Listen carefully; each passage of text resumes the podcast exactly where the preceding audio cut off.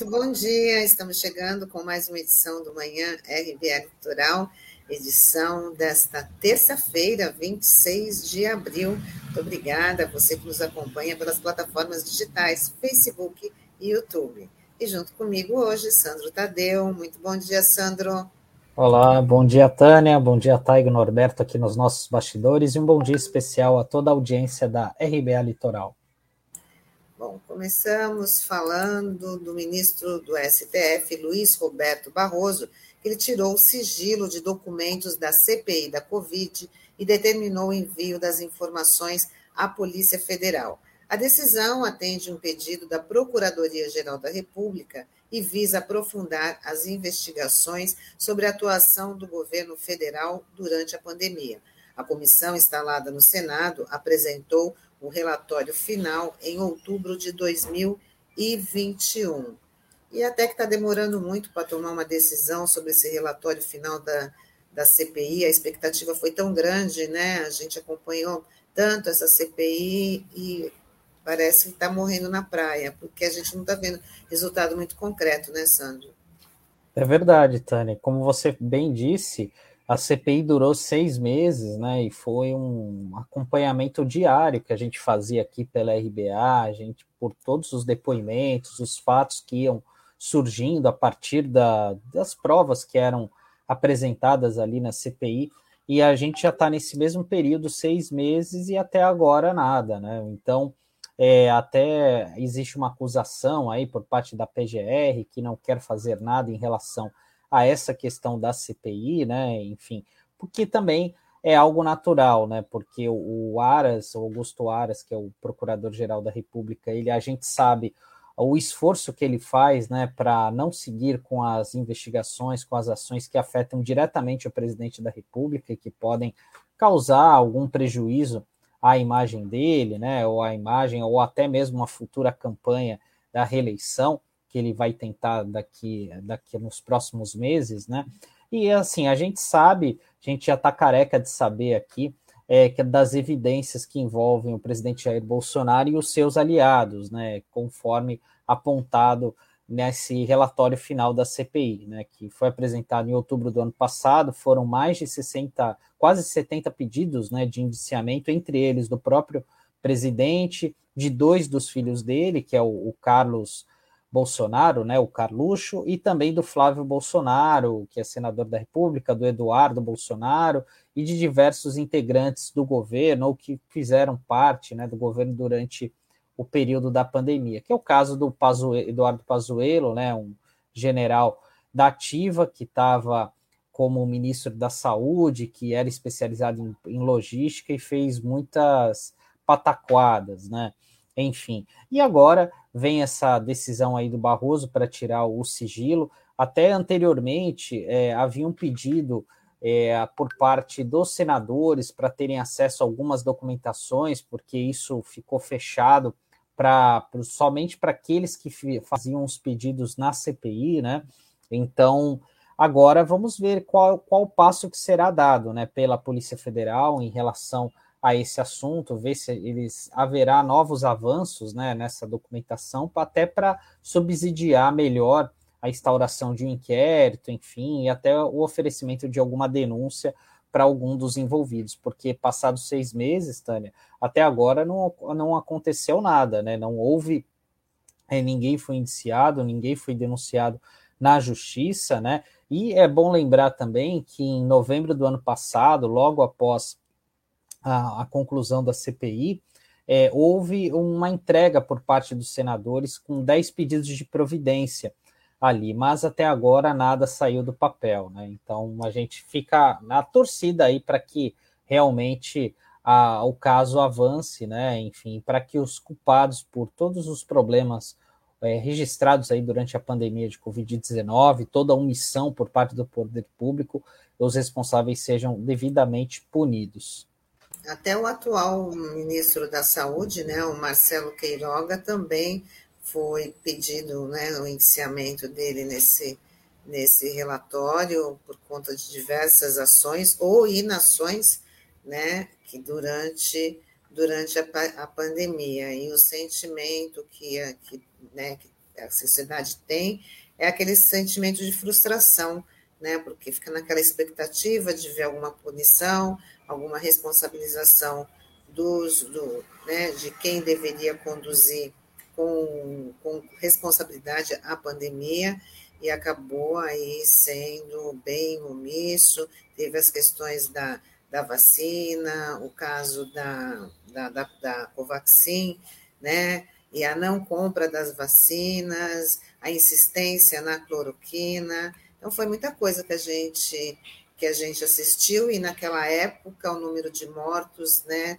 sempre sendo atualizado, sempre aumentando, né, as vítimas da Covid, né, foram grandes, né, muita gente, muita gente perdendo aí seus familiares, e a gente tem aquela, aquela sensação de que não vai dar em nada, que mais uma vez uma, um relatório desse, desse tamanho, né, dessa dimensão, acaba em pizza, né, Sandro? É, com certeza, Tani. E a Fabiana Prado Pires de Oliveira, lembrando aqui, enquanto isso, o PGR passeando em Paris, até inclusive é foi é, hostilizado lá por algumas pessoas, que as pessoas estavam cobrando providências em relação a essas investigações aí contra o presidente Bolsonaro. Dando bom dia aqui para o Newton Rodrigues também, na sintonia.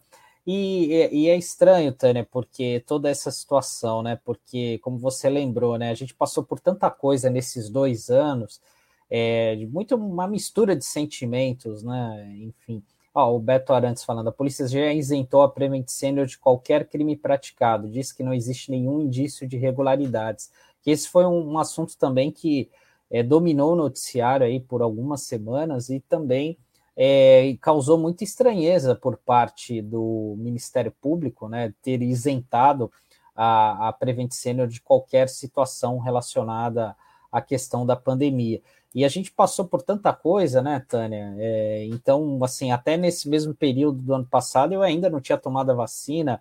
Enfim, é muita gente, a gente estava angustiado para ver quando que chegaria a nossa vez, enfim, para dar uma tranquilidade maior a gente passou por um lockdown, a gente teve pessoas que morreram por falta de oxigênio, enfim, por uma por um problema do governo, o governo negando ajuda, por exemplo, da Venezuela, que poderia ajudar de uma forma mais rápida os pacientes de Manaus que morreram sufocados, né? Infelizmente, a gente chegou é, a esse ponto, é, enquanto muita gente ligada ao governo, apoiadores do presidente insistiam na cloroquina, enfim, várias teses aí, e enfim, e, enquanto isso, muitas pessoas acabaram morrendo, muitas pessoas acabaram tendo sequelas e ainda tem sequelas por conta da Covid, enfim, então realmente a gente passou por muita coisa, né? E a gente espera que isso não caia no esquecimento, né? É, por tudo que a gente levantou, noticiou ao longo desses dois anos, seria uma injustiça muito grande é que nada acontecesse com nada ocorra, né, é, com essas pessoas que estavam à frente do país nesse período tão caótico. E para dar continuidade aqui, é, por falar em caos, durante um evento do agronegócio ontem, o, o Bolsonaro indicou que pode descumprir a decisão do Supremo Tribunal Federal a respeito da demarcação de terras indígenas, caso a corte aprove um novo marco temporal. Esta ação ainda se encontra no STF e visa permitir que os povos indígenas que não ocupavam suas terras antes de 1988 possam reivindicar a demarcação. O processo está previsto para voltar ao plenário da Corte em junho.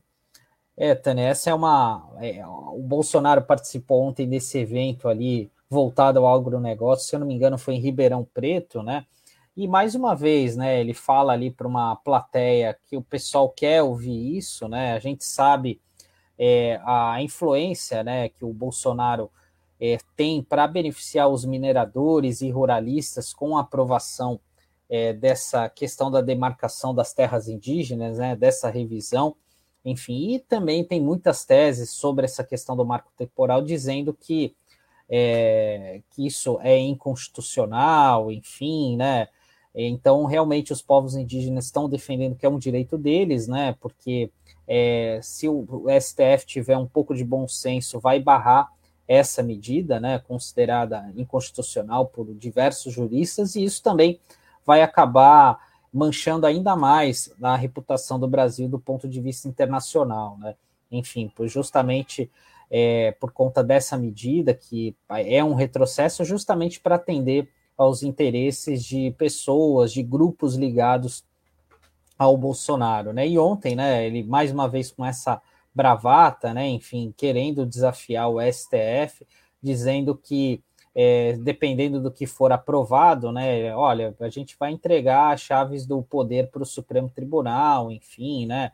Ou seja, mais uma vez ele faz essa essa bravata, querendo jogar para a plateia, né, é, sobre essa situação, né? Mais uma, né, Tânia? Porque já teve a questão do Daniel Silveira na semana passada, com a gracinha que ele fez de querendo ajudar o amigo, e a, agora também, depois ele colocou aquele Otônio de Paulo, que era um outro provocador, um outro deputado federal do Rio de Janeiro, está sendo investigado naquele inquérito das fake news, foi colocado como líder do governo também, vice-líder do governo, ou seja, mais uma afronta ao STF, né? E o Bolsonaro, mais uma vez, mostra que está em campanha permanente, né? Desde o momento que foi eleito, ele, ele participa dessas atividades, motociatas, cavalgadas, enfim, anda de jet ski por aí, fala um monte de, é, de frases aí para os apoiadores dele, né? Enfim, mas na prática é, talvez isso mude, deveria mudar, né? Enfim, ele não desce do palanque, infelizmente. Verdade, Sandro. Trabalhar que é bom, nada. E você falou no, no, no, Daniel Silveira, né? E o governo do Distrito Federal informou ao STF que a tornozeleira eletrônica do deputado Daniel Silveira está descarregada desde o último dia 17. Em ofício enviado ao ministro Alexandre de Moraes, o governo do Distrito Federal afirma que o advogado do parlamentar não foi encontrado para restabelecer o funcionamento do equipamento. Ou seja, então, né, o Daniel Silveira, que protagonizou aquela, né, nas, na, nas últimas semanas, né, resistiu a, a colocar a tornozeleira, sitiou lá o, o, o, a Câmara dos Deputados, não queria sair, só saiu depois que o ministro Alexandre de Moraes determinou a multa, então, como pegou no bolso. Então, Quer dizer, ele não está sendo monitorado, ninguém sabe, ninguém viu o Daniel Silveira. É.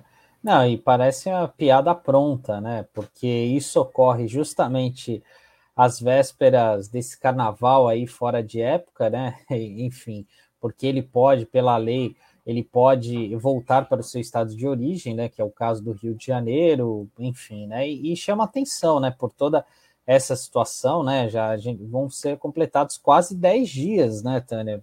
Que ele está descarregado o aparelho desde as 18 horas do dia 17. E quando o aparelho está sem bateria, segundo as explicações dadas, é, impede de coletar os dados né, gerados por esse, por esse programa aí que faz o monitoramento do, da, da pessoa, né? Enfim. E, e, é engraçado também toda essa situação, né? Porque tentaram primeiramente falar com, com um assessor parlamentar dele, que aí disse que ele não poderia dar as informações para tentar falar com o advogado. E o advogado sumiu também, não conseguiu contato até agora, né? Enfim, é mais um deboche aí em relação a gente, né? Em relação a esse caso do Daniel Silveira, né? Que tem uma ficha corrida bem extensa, né? Antes mesmo de entrar na política, onde ele começou a sua atividade profissional como cobrador no Rio de Janeiro, teve várias polêmicas lá, depois foi para a Polícia Militar do Rio de Janeiro, onde é, não era um bom exemplo também, foi, ficou detido durante várias oportunidades por desacato aos superiores, enfim, né? Então, ele é uma figura bastante problemática, né? E também aliado a essas duas questões, Tânis, falando sobre o Daniel Silveira, é que a, a ministra Rosa Weber ontem deu 10 dias para o presidente explicar o, a graça concedida ao Daniel Silveira, né? E ela isso ocorre, né, depois que a, a AGU, a Advocacia Geral da União, deu esse prazo, né? E também a Procuradoria Geral vai ter que se manifestar sobre esse caso, mas num prazo menor, em até cinco dias, né? Então, e além disso, um outro fato também que chamou atenção é, relacionado à questão do Daniel Silveira, é, o que mostra o que causa uma preocupação grande aí com essa possibilidade de um risco de golpe, de não haver eleições, aí como até o Beto Arantes citou anteriormente aqui no nosso chat, é a questão de um projeto de lei para dar uma ampla anistia aos, aos bolsonaristas condenados ou investigados no STF. Que esse é um projeto aí idealizado pela Carla Zambelli, né, que é uma deputada federal aqui de São Paulo, é, e a ideia seria dar uma essa ampla anistia para todos os investigados aí ligados ao presidente, que é o caso do próprio Daniel Silveira, o ex-deputado federal Roberto Jefferson, o blogueiro Alan dos Santos, que está nos Estados Unidos e ninguém o encontra, né? É, e também, é, e, e, o curioso dessa proposta, né, que veio à tona ontem, é para é, anistiar todos os atos praticados desde o dia 1 de janeiro de 2018, ou seja, um ano antes deles se elegerem é, deputados, né? Então chama bastante atenção essa questão temporal específica, né? É, enfim, então chama bastante atenção e eu, eu tenho um certo receio que uma medida como essa acabe sendo aprovada pelo Congresso, né? Porque a gente sabe o quanto o presidente Bolsonaro é, domina o Congresso Nacional hoje é, por meio do Centrão, por meio desse orçamento impositivo, dessas emendas secretas que estão na mão ali do Arthur Lira, que é o presidente, que é o principal guarda-costas aí do presidente, por não colocar nenhum pedido de impeachment para frente, um dos mais dos 140 pedidos que tramitam por lá, né? Então, por isso que até eu falo que ele é o principal segurança do Bolsonaro, aliado do, assim como o Augusto Aras. Verdade. E agora uma coisa inusitada, né? Inusitada, mas também não surpreendente, né, Sandro? A, a arma do ex-ministro da Educação, Milton Ribeiro, ela disparou acidentalmente no aeroporto de Brasília. O episódio aconteceu na tarde de ontem e uma funcionária de uma companhia aérea foi atingida sem gravidade. Milton Ribeiro teve que depor na Polícia Federal. Já imaginou se esse, se esse incidente, ou esse acidente aí, causa uma vítima fatal, né? A funcionária foi atingida ali por, por conta dos estilhaços da, da, da arma, felizmente não aconteceu nada de mais grave, mas poderia acontecer, né? Agora que um pastor né, tá entrando no, dentro de um aeroporto, tá andando no aeroporto armado, né? E tudo isso é normal? Pode isso? Eu também sou leiga nessa, né? Se ele pode estar portando aí a arma. É, então tem que ver se ele tem porte de arma, né? Se ele pode, é, enfim, se ele tem algum curso específico, né? Mas realmente chama atenção, né? Porque, salvo engano, ele também foi militar há muitos anos, né? Enfim, embora não tenha seguido carreira militar, é, mas eu, eu, salvo engano, ele também, ele atuou, mas isso não quer dizer é nada, né? Enfim, não é porque a pessoa é militar que ela sabe atirar, enfim, é treinada, é, isso é muito comum. E até porque chama bastante atenção essa situação do Milton Ribeiro, né? Até porque ele parece ser um cara bem pacato, bem tranquilo, assim, né? Pelo menos nas todas as oportunidades dele falando, assim, né? É, mas chama realmente atenção, né? Do ministro da Educação, eu acho que talvez seja o primeiro de muitos aí é, que andam armados, né? Talvez o Weintraub também, né? Não sei, né? Porque o Weintraub também era meio fora da caixinha, né?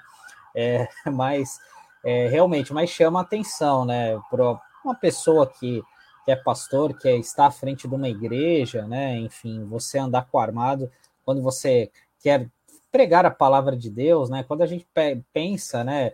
Eu deveria cultivar a cultura da paz, né? Enfim, é, passar esses preceitos. Mas a arma eu acho que não tem nada a ver com isso, então eu acho que chama bastante atenção é, é, esse fato, né, inusitado, e como você bem disse, né, ainda bem que não ocorreu nada demais, pelo menos é o que essa informação preliminar que chegou, né, é, em relação a essa funcionária, mas poderia ter causado um, é, mais problemas, né, algo mais grave, né, que poderia complicar bastante a vida desse do nosso ex-ministro. E ele também mostrou ali um certo despreparo, né? Porque se uma arma dispara assim acidentalmente, eu não entendo muito de arma também. Não sei como é que se trava, não sei como é que. por que, que ela dispara acidentalmente, mas mostra também o despreparo de quem está portando né, essa arma.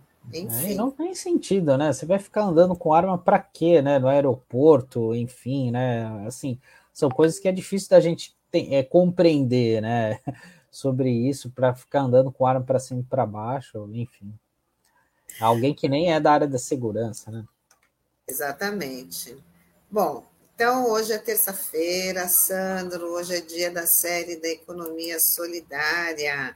E hoje a gente vai conhecer o projeto Composta e Cultiva, o empreendimento socioambiental. Quem vai explicar para a gente sobre esse projeto é o coordenador, né, Renato Prado.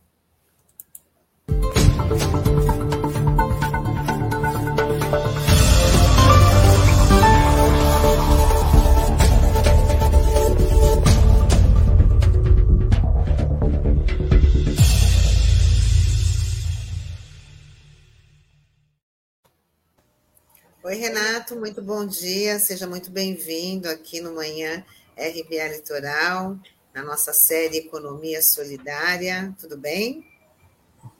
Bom dia, Tânia, tudo bem? Muito obrigado pelo convite. Bom dia, Sandro. Bom dia a todos os ouvintes, espectadores aí do programa. Espero que nós tenhamos aí uma, uma oportunidade bacana de poder compartilhar as informações aqui do nosso projeto. Muito obrigado. Eu acho que você já pode começar explicando sobre o projeto, né, esse empreendimento socioambiental, como é que ele começou, né, qual, a, é, qual é a área que ele abrange. Bacana, vamos sim. É, então, perfeito. É, eu, eu fiz aqui uma pequena um pequeno lembrete para eu ir acompanhando, não esquecer é, as, as menções. Inclusive, aqui atrás de mim tem a, é, um banner do, do, do, projeto. Né? Nesse momento, eu estou falando com vocês aqui da Estação da Cidadania de Santos, que é o local onde o projeto está incubado desde o seu início. Né? Então, eu aproveito para agradecer a, a ONG é, Com Cidadania, Consciência pela Cidadania, que mantém aqui na Estação da Cidadania também o Fórum da Cidadania e que viabilizou, então, desde o início, é, dessa iniciativa como um projeto piloto, né, é, a incubação, podendo beneficiar, para quem não conhece, então, a Estação da Cidadania de Santos, fica aqui na Avenida Ana Costa, na esquina com a Glicério, né, naquela área é, do estacionamento do antigo hipermercado Extra. E aqui nós temos uma área verde, né, aonde nós pudemos então implementar algumas iniciativas juntamente com a Comissão de Meio Ambiente é, da Concidadania, né? É, e dentre essas iniciativas a gente trouxe a compostagem. Né? Então a compostagem ela é, valoriza, beneficia os resíduos orgânicos que nós geramos em nossas residências, né? É, a, a, geração desses resíduos representa 50% daquilo que a gente gera em nossas residências, então é metade do tamanho do problema do lixo, que a gente chama de lixo, mas que não é lixo, né? é, é, é, é composto por esse, é, esses resíduos. Né? E esses resíduos eles podem ser valorizados, transformados em composto orgânico e também é, em biofertilizante para serem aplicados em hortas, em plantas, em jardins, em uma série de é, situações.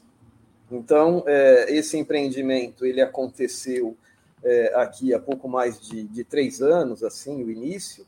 Né? É, havia aqui é, um participante da Comissão de Meio Ambiente, que é o senhor Dionísio Mateus, que é um ativista ambientalista muito antigo na cidade, que sempre falava para a gente dos benefícios da compostagem, e nós começamos a fazer a compostagem aqui é, com um grupo reduzido, né? nós trazíamos os resíduos, separávamos em nossas residências, é, cascas de folhas, legumes, verduras, né? esse material mais fácil, inclusive, de compostar, e é, assim foi é, iniciando, né, com o Dionísio, que veio trazendo essa informação. Em seguida, veio mais um outro parceiro também da Comissão de Meio Ambiente, que é o André Staldi Maia, que também atua aqui em Santos com a Pastoral da Ecologia, que também tinha essa ideia, esse sonho né, de desenvolver um empreendimento que viabilizasse a compostagem.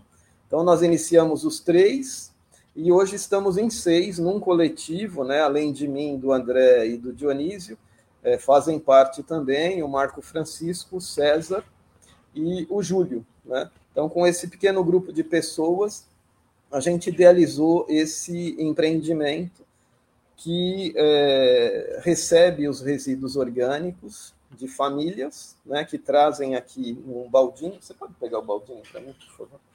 É, e, e, nós é, fazemos então a, a, a, compostagem. Muito obrigado. É, os nossos baldinhos têm mais ou menos esse formato aqui. Tentar colocar ele na frente da câmera, né? Você pega um baldinho vazio desse aqui, leva para sua casa, coloca em cima da pia da cozinha enquanto você está preparando a sua alimentação. Você vai colocando os resíduos aqui dentro. Quando o baldinho está cheio, você traz para cá e nós trocamos ele por um baldinho vazio. Né? É, e assim é, a gente é, faz a compostagem. É, atualmente já são mais de 100 famílias que estão compostando aqui com a gente e nós estamos compostando aproximadamente uma tonelada e meia por mês. Né? Isso traz um benefício ambiental bastante significativo, né? porque a gente acaba é, valorizando aí e, e, mitigando a geração de gases de efeito estufa que estariam sendo gerados se as pessoas levassem os seus resíduos é, para o lixo para o aterro sanitário.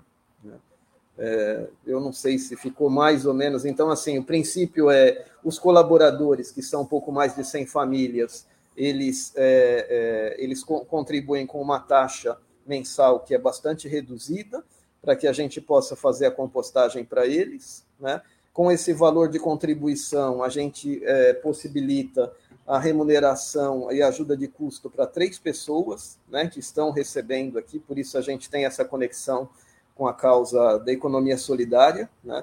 É, são três colaboradores fixos né, do, do coletivo que recebem, e tem mais dois ou três voluntários também que estão aqui ajudando e também conseguem receber algum algum recurso financeiro.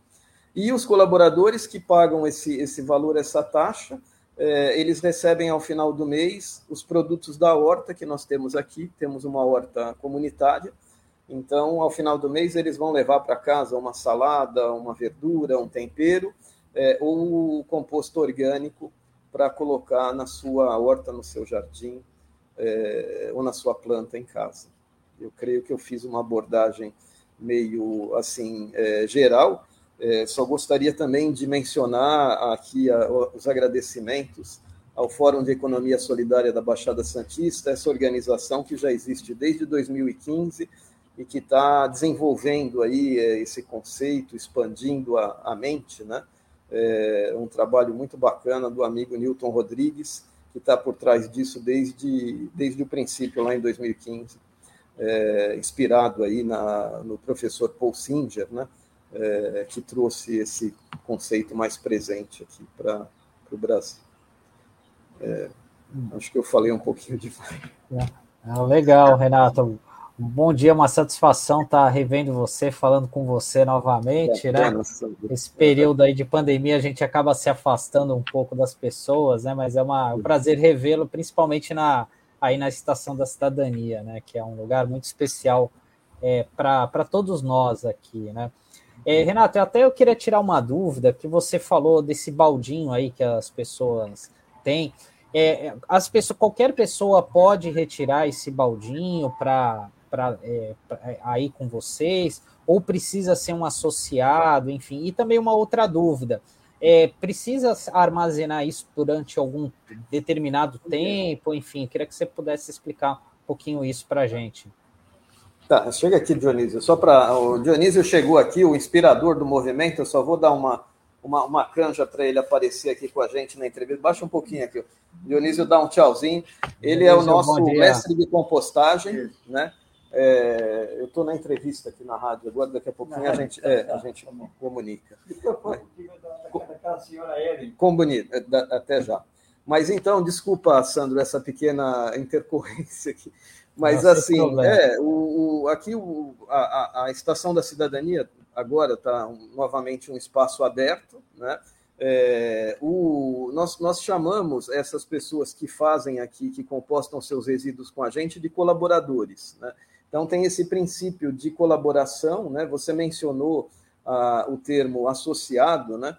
É, é, quase como um associado, até porque é, também estamos evoluindo com o composto e cultiva e vamos transformá-lo numa associação. Né? Então, os colaboradores vão se transformar também nos nossos associados, uma vez que uh, o empreendimento estiver formalizado como tal. Mas é, é, o princípio é esse: você, você entra na, na, no processo, você destina os seus resíduos orgânicos, você recebe essa contrapartida pelo valor que você contribui. Então, assim, o valor mais é, é, a tarifa mais acessível fica por R$ 25,00 por mês, que equivale a 10 quilos ao mês. 10 quilos são aproximadamente quatro baldinhos desse aqui, é, um por semana. Então, geralmente, as pessoas vêm aqui uma vez por semana. Dia de sábado, nós temos inclusive a, a feira orgânica aqui na frente, né? Então, é um dia com bastante animação. Quem ainda não conheceu, venha conhecer. E, e, assim, você contribui com esse valor, o que você recebe de retorno e contrapartida é quase o que você está pagando, né? É, é, você participa da, da, da, da, horta, você participa de uma série de iniciativas, você acaba é, recebendo os benefícios também, né? Que são benefícios onde, assim, essas ideias né, ambientais, essa semente plantada, é, é, é tão bacana, né? Que as pessoas passam a enxergar um valor nesse nesse material que estaria virando lixo. E isso funciona como um, vamos dizer, como um elemento, um gatilho para que outros é, pensamentos, outras conscientizações também aconteçam, né? E, e, a gente possa estar mais de acordo com esse período do mundo que nós estamos vivendo, é, é, do aquecimento global, emergência climática, né? É muito importante ter uma visão e, e, e cada um fazer uma parte aí de ação. Não sei se eu respondi bem aí, Sandro. Está é, ótimo. É, o Renato Newton dá bom dia para o Newton também aqui, o Ademilson está dando bom dia a todos. Ele está questionando aqui quais os bairros atualmente participam e se há um projeto para ampliação. Né? E eu também já queria que você incluísse para falar um pouco sobre a, a feira, né? essa feira orgânica, como é que ela funciona. Sim, então, muito obrigado, Nilton, mais uma vez. Aí, bom dia para você também, para todos os, os, companheiros aí do Fórum de Economia Solidária, né? Esse movimento tão importante.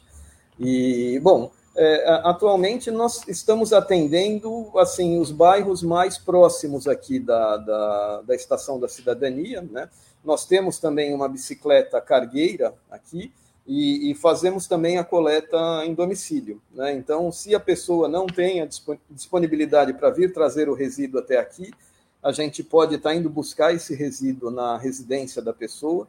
Então, basicamente, temos atendido a cidade de Santos inteira e temos atendido alguns é, colaboradores também em São Vicente, majoritariamente ali no, no bairro do Itararé, né? onde eu também moro em São Vicente, então eu consigo, às vezes, é, passar da minha casa e pegar o resíduo e trazer. Né? É, e em resposta à pergunta do Newton, a nossa capacidade, é, o nosso pátio de compostagem, o espaço que nós temos dedicado aqui na Estação da Cidadania é um espaço pequeno. Então, nós acreditamos que a gente consiga ainda chegar, talvez até 150 é, colaboradores é, ao mesmo tempo, mas estamos sim buscando é, ampliar o projeto, buscando identificar outras áreas, outros espaços, onde a gente possa estar levando isso para expandir o conceito, né? É, assim seria bacana, inclusive, se pudéssemos ter o apoio do poder público, né, ou até de alguma iniciativa, porque é, assim o, o, valor assim financeiramente nós fazemos muito empreendimento pela, pela causa mesmo né e pelo, pela satisfação de ver as pessoas se conscientizarem né e, e passarem isso uns para os outros isso é, é para a gente é um valor que é inestimável. é, eu não sei se ficou faltando alguma resposta ainda Tânia me desculpe eu estava na o seu áudio está fechado seu áudio, Oi, Tânia. Tá, tá fechado o teu áudio. Desculpa. Des... Não, é de, depois a gente fala mais também sobre a feira para reforçar. Ah, a feira, desculpa, que é que eu, as pessoas eu conhecerem, é. né? Sim, sim. A feira orgânica ela existe já há vários anos aqui em Santos. Ela foi criada, inclusive, é, dentro da Secretaria de Meio Ambiente de Santos e ela funcionava é, no Orquidário e lá no Jardim Botânico. Quando teve aí a, o período da pandemia, em 2020, que fecharam os parques na cidade, eles ficaram sem local para poder é, realizar a feira e começaram, então, trouxeram para cá os sábados pela manhã, e, e, essa mesma feira, que já existe há muitos anos, é, onde os produtos são certificados orgânicos, é um trabalho muito sério, muito bacana, né? e um pessoal também muito legal, e acaba tendo essa, essa interação e essa conexão também com o nosso empreendimento, né? com o nosso projeto. Então, sábado de manhã é um dia muito gostoso, dia de sol, assim, não deixem de, de vir conhecer, visitar, vale a pena. Renato, eu queria que você falasse também, é, você estava falando sobre a horta, né? A horta, esse projeto da compostagem. Queria saber se as pessoas elas podem ir conhecer, se tem algum dia específico para entender melhor esse processo, né? Porque muitas vezes as pessoas acabam falando, né, ouvindo, mas não sabem como isso funciona na prática. Né? Eu queria saber isso de você, se é aberto para visitação, quais são os horários que as pessoas podem ir até a, o Fórum da Cidadania, a Estação da Cidadania, para conhecer melhor é, essa iniciativa de vocês. Sim. Perfeito, Sandro. Então, obrigado por lembrar desse detalhe. Né? Nós temos aqui o atendimento, nós chamamos plantão de atendimento, de 9h30 às 12h30, de segunda a sábado. Né? Então, é sempre nesse horário, tem uma pessoa do coletivo Composta e Cultiva que está presente no local, né? É, e, e, inclusive, a semana que vem, é, de 1 a 7 de maio, é a Semana Nacional da Compostagem. Em fato, é a Semana Internacional da Compostagem que vai acontecer. Ela já acontece internacionalmente desde 95 e agora, a segunda edição, a gente está é, organizando aqui. Então, por exemplo, a semana que vem, de segunda a sábado, vai ter uma pessoa aqui disponível nesse horário 9h30, 12h30, para dar informação, para fazer visitar o espaço, para conhecer o nosso pátio, conhecer a nossa horta. Né? É, eu aproveito para deixar um agradecimento muito especial também ao engenheiro agrônomo Márcio Meleiro, né? que faz parte aqui do grupo de voluntários da nossa horta, e com a mão dele e o conhecimento dele, a gente conseguiu um resultado maravilhoso, então a horta está tá ficando muito muito bela, bonita, né? Temos aqui um viveiro também de, de mudas, né? Então, é, esse horário é o horário que a gente está por aqui, né? Nesse momento, é, venha conhecer, uh, uma vez aquelas pessoas que têm mais interesse em, em pôr a mão na terra, em aprender a, a, a cultivar é, ela vai se entrosar. Nós temos um grupo de WhatsApp específico para a horta, onde as pessoas vão se organizando no manejo da horta, na rega, na poda, tudo que é necessário fazer. E é muito gostoso, assim, é, é um, uma satisfação. Acho que vale a pena também. Ah, isso foi muito interessante que o Sandro perguntou e você está colocando aí, porque realmente às vezes a gente tem curiosidade, eu pelo menos moro em apartamento, tenho curiosidade de saber se eu posso ter uma pequena horta no apartamento e aí, de repente, né, ter esse grupo que me dá essa orientação, esse, com, usando esse adubo, que, o que, que eu posso plantar é, na minha horta, né, já que eu moro no, num apartamento. Então, tirar essas dúvidas aí, super importante. Vocês recebem muitas né, muitas pessoas também com esse tipo de curiosidade? Ah, sim, com certeza, Tânia. É, tem essa, essa demanda constante, né? E, e assim, acaba virando um, um, espaço de, de transmissão de conhecimento, de compartilhamento, né? Onde as pessoas têm aí o prazer de estar tá compartilhando esses, esses saberes, né?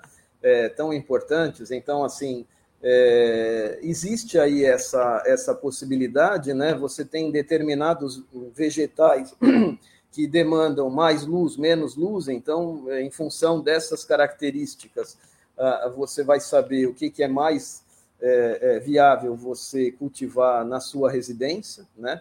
Eu mesmo tenho uma pequena horta na minha casa, a gente tem no grupo aqui dos colaboradores famílias que fazem cultivo em casa e a gente pode falar assim é, com muita, muita honra mesmo, porque o nosso composto é de excelente qualidade, né? então assim quem está plantando com o nosso composto está tendo um resultado muito bacana, né? As plantas elas elas adoram, né? É, as hortas também. Dionisíaco. É, o César trouxe aqui a mensagem. Eu estou na entrevista aqui, se quiser dar um tchauzinho também. O César está chegando, é mais um, mais um companheiro aqui do. Mais um integrante é, do, do, projeto. Do coletivo. Olá, César, tudo bom? É, é. Bom dia. Pessoal aqui é pessoal, todo, todo mundo assim, super é, empenhado mesmo, né? Então tem esses detalhes assim. No grupo da Horta tem muita coisa interessante. Né? O pessoal perguntou aqui no chat A gente tem esse site, né, compostecultiva.com.br. Nós temos também o nosso é, número de atendimento, né, que é, o, desculpa, o WhatsApp, né, é, que também está no, é, no site. Né. É, eu estava tentando ver o número aqui, não estou conseguindo. É, falha técnica, acontece. Mas é isso. É, é, e assim, imagine só, de uma tonelada e meia, um cálculo técnico né, que a gente pode fazer é que aproximadamente quase uma tonelada de CO2 ele está deixando de ser emitido na atmosfera por conta desse processo de valorização da compostagem. Né? Porque quando esse resíduo orgânico vai para o aterro sanitário, ele se mistura com resíduo plástico, resíduo tóxico, aquilo fica lá em decomposição, gerando gás metano, né, que é um gás 20 vezes mais nocivo para o efeito do aquecimento global do que o CO2, né? E aqui a gente minimiza muito esse, esse processo. É, é uma é uma é assim é um gesto para o meio ambiente, né? Assim uma primeira coisa que a gente pode estar tá fazendo e que funciona como um como um início também para ir buscando outras coisas mais, para a gente estar tá sempre mais consciente. Né? É, a, a Carla está me mandando aqui o número, então o nosso WhatsApp é o 99153 7793. As informações estão no nosso site. Né? É, fazer uma menção aqui a Carla, é, assessora de comunicação, nós estamos trabalhando num projeto para o Comitê de Bacias Hidrográficas, que se chama Condomínio Sustentável Consumo Consciente de Água, um projeto muito bacana também. É, aconselho a, a assim, poderem tomar informação. Tem o site também do Condomínio Sustentável, só digitar na internet. É, já é praticamente a terceira fase que a gente está fazendo com esse projeto.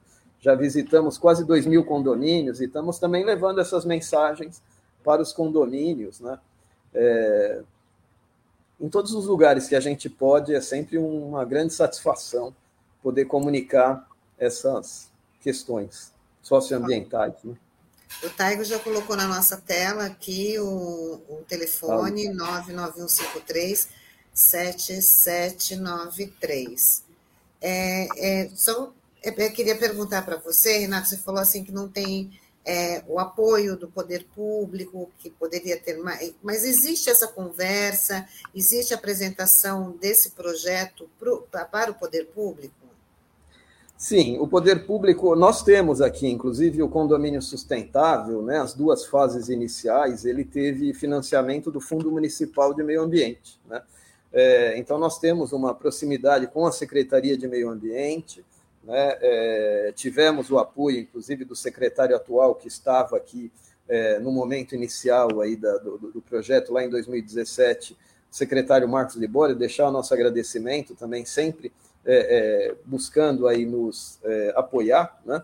Agora, no empreendimento do Composta e Cultiva, nós estamos nessa fase agora, tivemos a nossa assembleia há pouco mais de uma semana, né? estamos constituindo a nossa organização da sociedade civil, vamos ter o nosso CNPJ e vamos poder uh, ter mais é, é, campo assim de abrangência para fazer essa busca contínua. Né?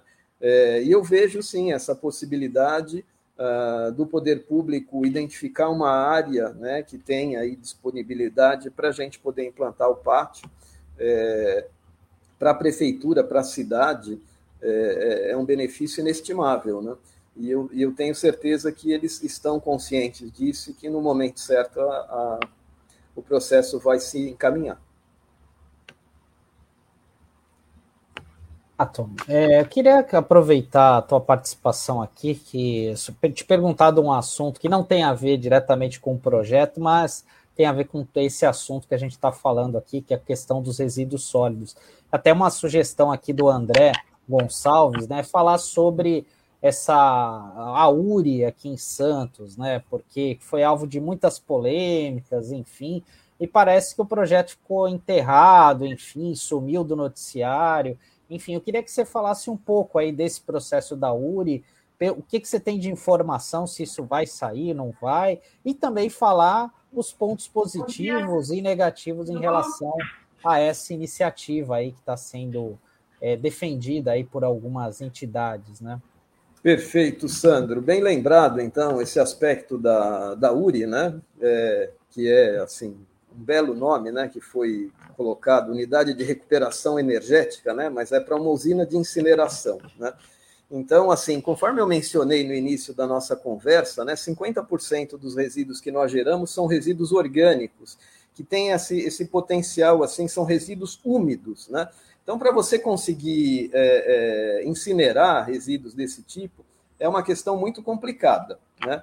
E, e, e assim, a incineração é um processo que já está é, em fase assim de uma tecnologia que já está sendo abandonada na Europa, nos Estados Unidos, né? está se buscando outras formas. A compostagem é uma, é, é, é uma técnica muito importante, favorável, assim, que permitiria reduzir metade do tamanho do problema. Né? Nós temos mais aproximadamente 30% a 35% de resíduos recicláveis. Então, vamos dizer, se a gente tivesse uma, uma política pública de fato né, voltada para resolver o problema, o que restaria ao final de rejeito seria em torno de 10%, a, talvez até 15%. Né? Então, assim, nos parece uma solução totalmente antagônica. Né? É, nós sempre nos posicionamos contra a instalação dessa usina de incineração na nossa região, por aspectos de saúde pública né? e também pela questão da empregabilidade, né, do, do, do da repercussão que isso pode trazer é, para a cadeia da reciclagem, para a não motivação da compostagem. Então, nos parece anacrônico tudo isso. É, ao que eu sei, né, é, esse processo ele está ainda é, é, é, junto ao Ministério Público, o GAEMA, tiveram aí algum, alguns questionamentos, né? E mais recentemente teve aí a publicação de um processo de uma PPP, né, uma parceria público-privada, que também foi apresentada lá no Conselho eh, de Defesa de Meio Ambiente de Santos, o CONDEMA, né, é, é, e a gente percebe que tem aí esse, esse movimento que ele é antagônico e que não é o que a gente quer e não é o que a gente precisa. Né? Então, esse é o nosso posicionamento é, é, eu não tenho uma precisão assim, é, Sandro, para dizer para você exatamente em que pé que está lá no Ministério Público, mas é, foram levantados questionamentos, inclusive o local de instalação dessa usina fica próximo de, uma, de um reservatório de água que abastece a cidade do Guarujá, então tem riscos assim ambientais enormes. Né? a gente gostaria muito que, que isso se transformasse numa uma solução de fato sustentável, e não nos parece uma solução sustentável a incineração. Renato, a gente já está chegando aqui no finalzinho da nossa conversa, queria agradecer muito, né? Conversamos aqui com o Renato Prado, da, do projeto Composta e Cultiva, e aproveita para reforçar, então, tem a feira, as pessoas podem também pegar aí o baldinho para começar a fazer a sua compostagem, trocar isso, muito importante, né? Eu mesma depois Sim. vou passar aí para pegar para pegar um para mim e começar já começar com essa rotina aí que eu achei muito legal, Olha. né? Então eu queria agradecer, Renato, e você pode fazer suas considerações finais, por favor. Perfeito. É... Ah, estou muito contente aqui de rever você, o, o Sandro, né? Pessoal muito bacana aí essa essa conexão também com a, o Fórum de Economia Solidária, é, o Newton Rodrigues, só, só gente do bem mesmo, né? Nós estamos aí nessa, nessa jornada juntos. E, e assim, venha mesmo, Tânia, venha você, venha o Sandro. É, eu, eu, eu, garanto que, é, uma vez que vocês se envolverem aqui com o projeto, é, é vocês vão, vão fazer como assim, trazer para a gente essa satisfação. Cada vez que a gente vê o pessoal é, é, chegando aqui com o seu baldinho, trazendo, trazendo o resíduo como se fosse uma joia. Né? Então, a gente tem que olhar para isso, olhar para a natureza, olhar para o mundo, né?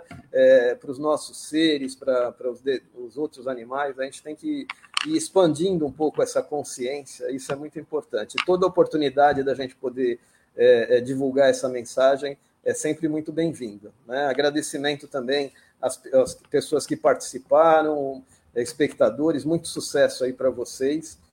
E estamos juntos. Quando surgirem novas oportunidades, é só chamar que a gente vem. Obrigado. Com certeza. Muito obrigada, Renato. Um ótimo dia para você, uma ótima semana e até uma próxima oportunidade também, tá bom? Tchau, tchau. Tchau, tchau, Renato. Até a próxima.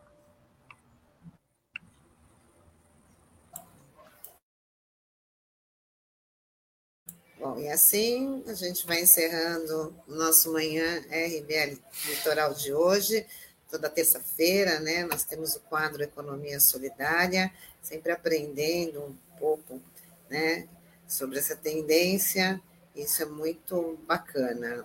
Agradecendo aí do, até o Newton Rodrigues, que, que indica quem são os, os projetos bem bacanas para todo mundo conhecer, isso é muito importante.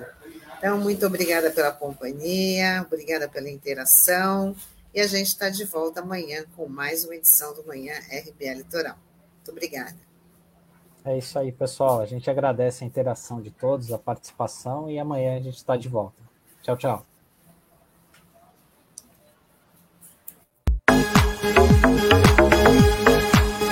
A Rádio Brasil Atual Litoral é uma realização da Fundação Setaporte apoio cultural do Sindicato Setaporte.